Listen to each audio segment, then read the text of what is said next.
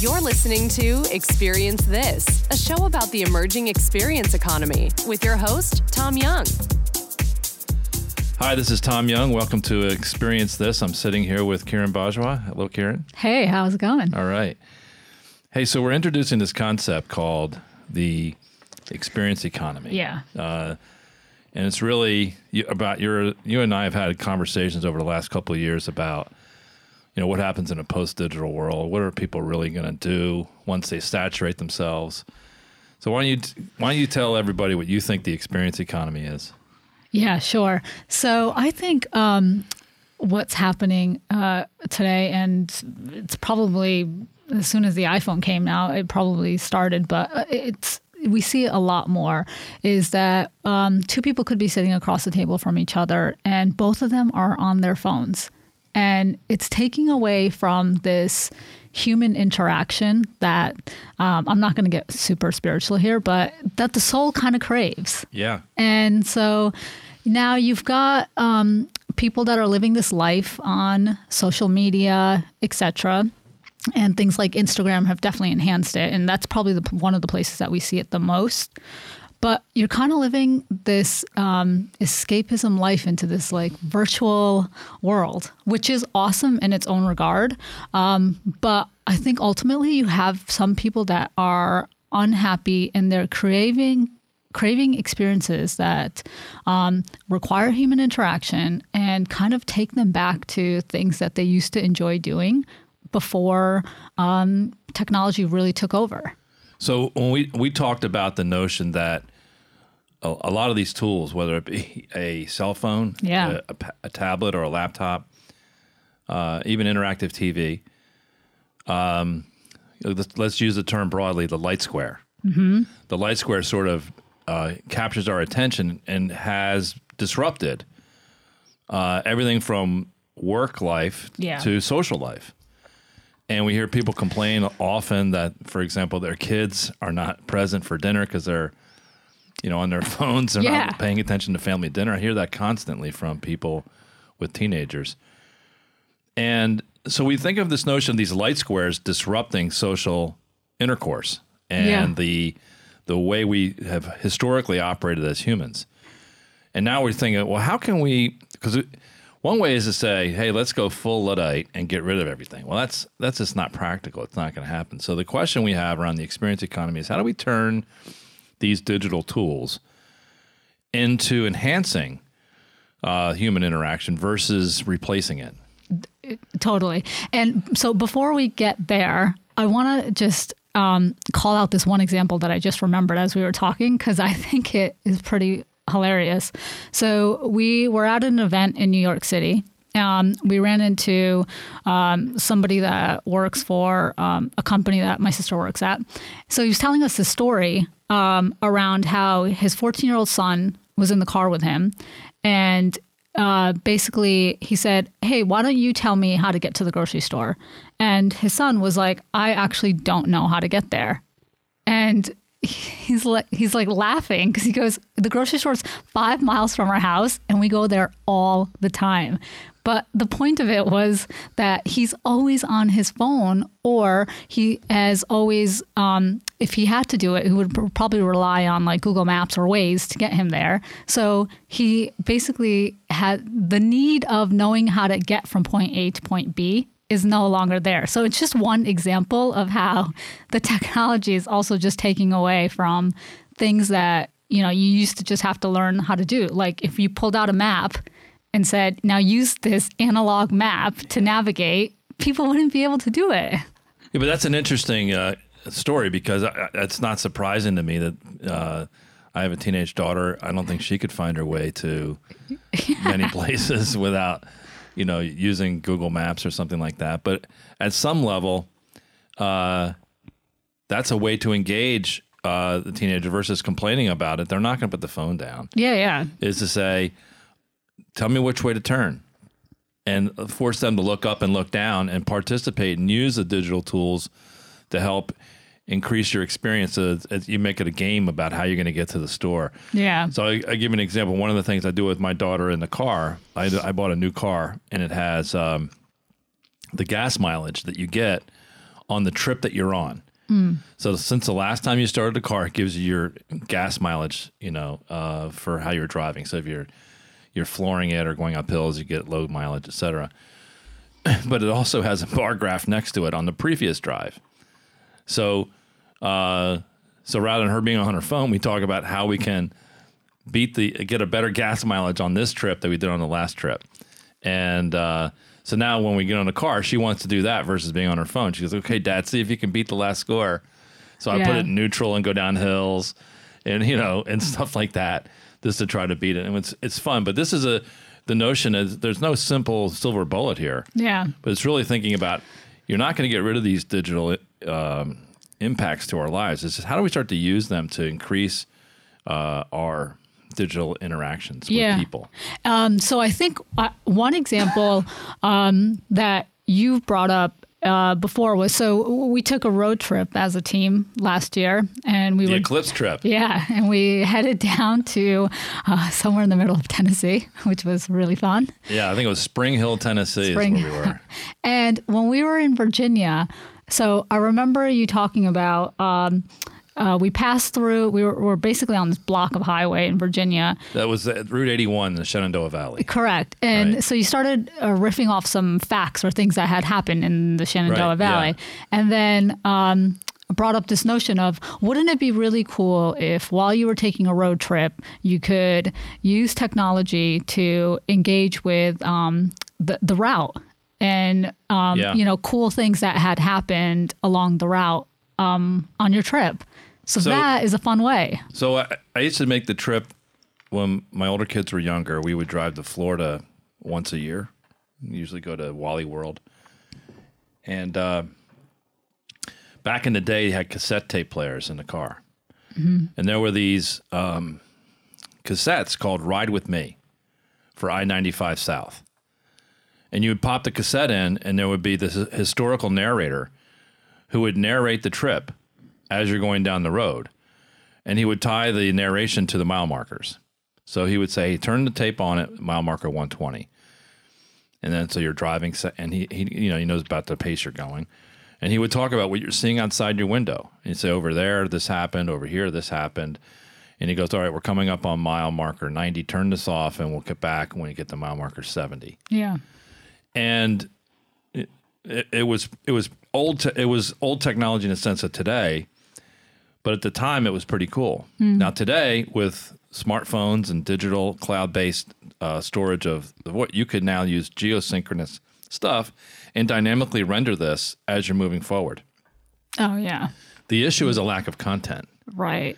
you know and uh, but that was a pretty cool series it's called ride with me and they had it for i don't want to say a dozen interstate trips you know major trips Wow. and i listened to several of them and it was fantastic but you can only do it really once Oh, yeah. Right Yeah, exactly. But that uh, but another narration that would give you some kind of using again this is a situation how do we take the technology and make the analog experience better versus destroying it Yeah, definitely. A- And kind of using technologies that, I mean, I personally am a big proponent as to how do you get to that, how do you get that human interact, that interaction back, that piece that people are deeply yearning for in all of this.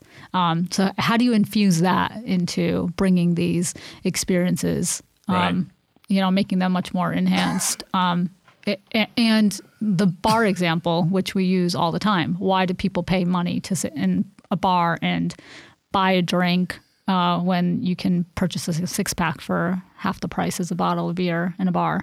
Um, because of again, you know, being able to be in the company of others and feel like there's a place. It gets to the, the notion that w- what makes us happy is uh, at some level we need to be social. It has to be some social interaction. yeah, If you went to an amusement park, you, people will go and they'll say they're going to complain about the rides, right? Um, but if you went to the amusement park and you were the only one there, you wouldn't have any fun. yeah, So you know, a lot of the amusement parks are using technology to make the experience better. yep, right? So it allows you to track your uh, other party members. You can uh, reserve spots in line. Uh, you can make reservations. You can do a lot of things to help enhance that. So, so Disney's done a lot to uh, use the technology to enhance the park experience. But those are some interesting ways of thinking through how can we leverage this technology to make our experiences better. Now, you, we've talked before. We included, uh, uh, I think, Rohan and Wendy in the conversation around. Imagine you could use the technology to score your social uh, interactions so you maximize the benefit of your time. Yeah. So like you're so if you and I go hang out, we have a lot of fun. But if we introduce this fictional character Bob into the mix, we don't have a good time. But it's not that Bob's, Bob's a bad guy because if you went out with Bob or I went out with Bob, we would have a great time. It's just when the three of us sit together, doesn't it's it doesn't click. It's off. So you'd use the technology to help help you score some of those things and then avoid those kind of situations Yeah. Do more of what you enjoy and less of the things that suck. for everybody. Yeah. right? Mm-hmm. Right, and so that, that's an interesting time because you probably over. We just got done with the holidays. Probably spent a lot of time with people uh, out of routine and Yeah. requirements, and maybe not all of it was good. Yeah, yeah, no, definitely. I, I, and I think for people to actually be able to visually look at that would it, it, it's brand new because I, don't think that we have anything today where again right so you use the data points and the technology to now kind of lay out um, ways that we can change our own behavior and stuff that we're doing Well, we talked. You, you mentioned before about the tavern, right? It, which is a, a an easy example to understand. People will pay for an experience uh, if it involves the right social scene for them. So you again, you pay five or six dollars for a beer at a tavern. You could pay less than a dollar for a beer at home. Yeah. but people do it, and the, no, people don't even question that. You can go to a restaurant and the food costs, you know, a fifth or a tenth of what you're paying for it, but you're paying for. You can argue you're paying for the convenience of not having to cook or clean, but it's more than that. And so, but where can we take digital technologies and do even more around th- new things and analog experience? That's what we want to talk about yeah with these conversations around the experience economy. And for 2019, we really want to explore this concept of how do we use technology to enhance our experiences. Yeah, and I, I'm sure uh, we'll definitely dive deeper into some of these. And I'm just thinking uh, some of the examples that are starting to pop into my mind of how we're kind of seeing this. So I know in New York City, there's an event called Daybreakers. And you go, it starts around either 6 or 7 a.m. You head there before work. There's no alcohol involved. You um, can grab a cup of coffee or a green juice, and everyone wears a set of headphones and um, it's silent. However, there's music coming in through the headphones, and you have almost a rave at six o'clock in the morning before you go to work. And so the technology is enabling this party to go on. But if you were to take the headphones off, it would be quiet. And everyone is dancing and having a fun, a really fun time at six o'clock in the morning. Wow. Yeah. That's really wild. cool. Yeah. Yeah. You mentioned you just went recently last week to uh, Starbucks Roastery Yes. in New York. Yeah. That's an experience. Oh, it's a it- it's a phenomenal experience. Um, it just from the point the minute you walk in to the time that you leave. Um, everything from the aesthetics of the place, the layout, uh, just uh, the one of the coolest things is uh, as soon as you walk through the front doors on the left hand side, they've got this um, black and white ticker board, which is almost like something you'd see in Penn Station circa 1950, where the uh, the letters kind of rotate. Yep. And so they tell you, um, for example, it changed three times while we were there. And uh, in the beginning, it was, hey, welcome to um, Starbucks Roastery and download the app for the journey. The second uh, change was, we're now brewing Starbucks Christmas Reserve. And then the third change was uh, some other information. But they give you information about real time stuff that's Almost happening. like it's the trains. yeah, running. exactly. Like, uh, And then yeah. you went to uh, Restoration Hardware, another experience uh, retail place. Yeah, so a couple doors down, uh, walked right into Restoration Hardware. Um, five floors of beautiful, opulent, luxurious furniture. But the point is that you can go to the bar, uh, a coffee shop and a bar that they have on the third floor. You can grab a cup of coffee, uh, which will set you back probably about six bucks, or a, or a glass of wine, which is twenty. But you take that, and then you can hang out on the furniture. So if you're there with your friends, you can sit at the dining room table or on one of the couches and enjoy your cup of coffee, chat, uh, and and then if you love what you see, the point is you go home and log into their meet to their digital platforms to buy the stuff that you like. So they're not even facilitating you buying it there. No, they're not. Yeah, it's Pretty cool. yeah. So let's let's. So I'm going to Palm Beach uh, this week. When I get back, we'll go. Let's make that a trip of that, Oh, definitely. and uh, Yes. uh, Yeah. we'll get we'll get Jordan to come and he can video some of the stuff. That'd oh my great. god. Yeah. It's it's so think cool. Those two places, they're right next to each other. Mm-hmm. You know, start to take the concepts of the experience economy and are going to help redefine retail. Yeah. Definitely. And so when we look at the the shopping mall, which across America is really struggling. I mean, Sears is, you know, Yeah. about to go under, right? They're, they January fourth. I think there's their final decision on whether they're going to take that bid. Yeah. But sixty-eight thousand people work at Sears, and it's probably going to go under. And it's largely because that model doesn't work anymore, because of online places like Amazon are just completely undercutting the whole business model of Sears. Mm-hmm. And but that doesn't mean that there isn't an opportunity to go sell things through an experience if you reimagine the way it should be done.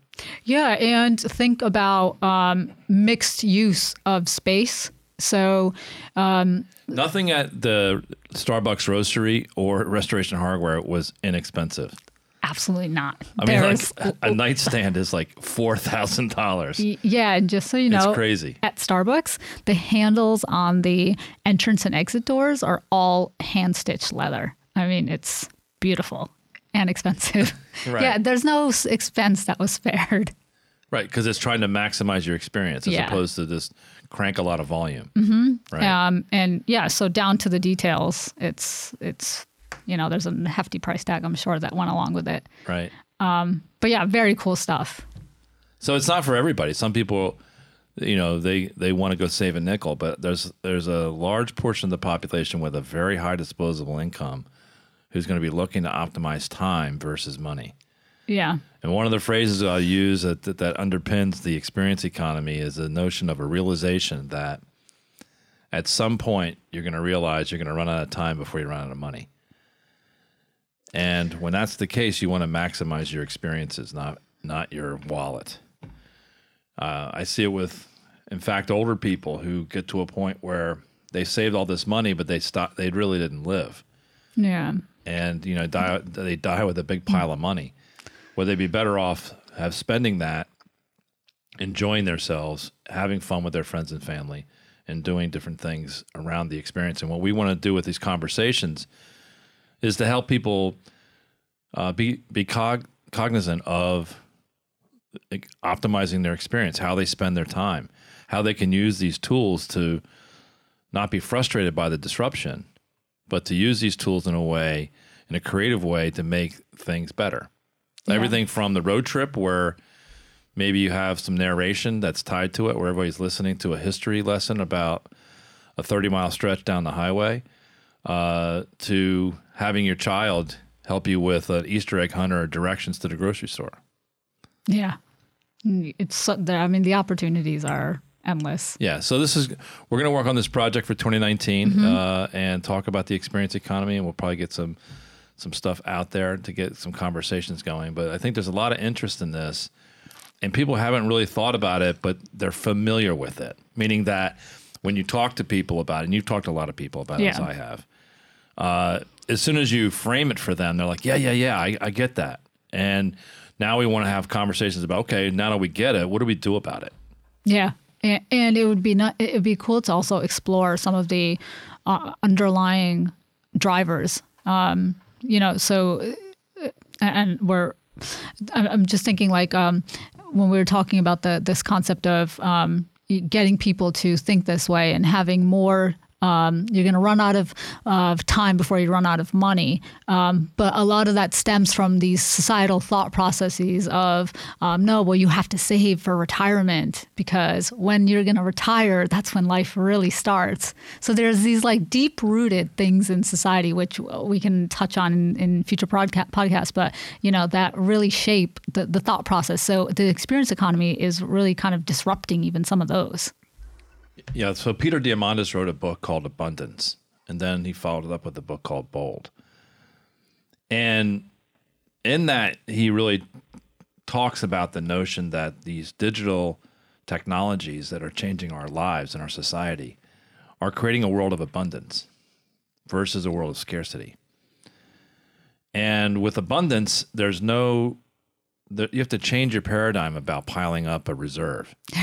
Yeah. And so if we use something, and don't think of it in terms of monetary or, or physical goods, but think about the abundance of information you have at your fingertips at any time. Think about the abundance of entertainment options you have. It's not even 500 channels anymore. It's everything, anytime, anywhere, mm. through streaming and other things like that. Um, for a large portion of the population, you know, the basic Maslow hierarchy of needs is met. Yeah. I mean, and met with ease. Yeah. So now they have this disposable income. What are they going to go do with it? How are they going to optimize it? So one of the things that we'll talk about in the future conversation is this notion of challenging that paradigm of piling up money your whole life to then start living. Is to change that whole paradigm is to say, no, do it now and don't worry about that in the future. Not to be you want to be negligent, but you don't want to be so focused on the future that you're negligent to your current life, the, being present in the moment. Correct. Yeah. Yeah. And cool that stuff. gets back to the spiritual thing you said at the yeah, beginning. Yeah. Yeah. So very cool stuff. Let's go. Well, thanks very much. Let's have a future conversation. And next week we'll go into New York and check out these places. Awesome. All right. Great. Thanks. Hey, this is Kiran Bajwa. Thanks for checking out the show today. If you like what you heard, head on over to our website, rumjog.com. If you happen to be in the New York or New Jersey area, come check out our meetup called Digital Disruption.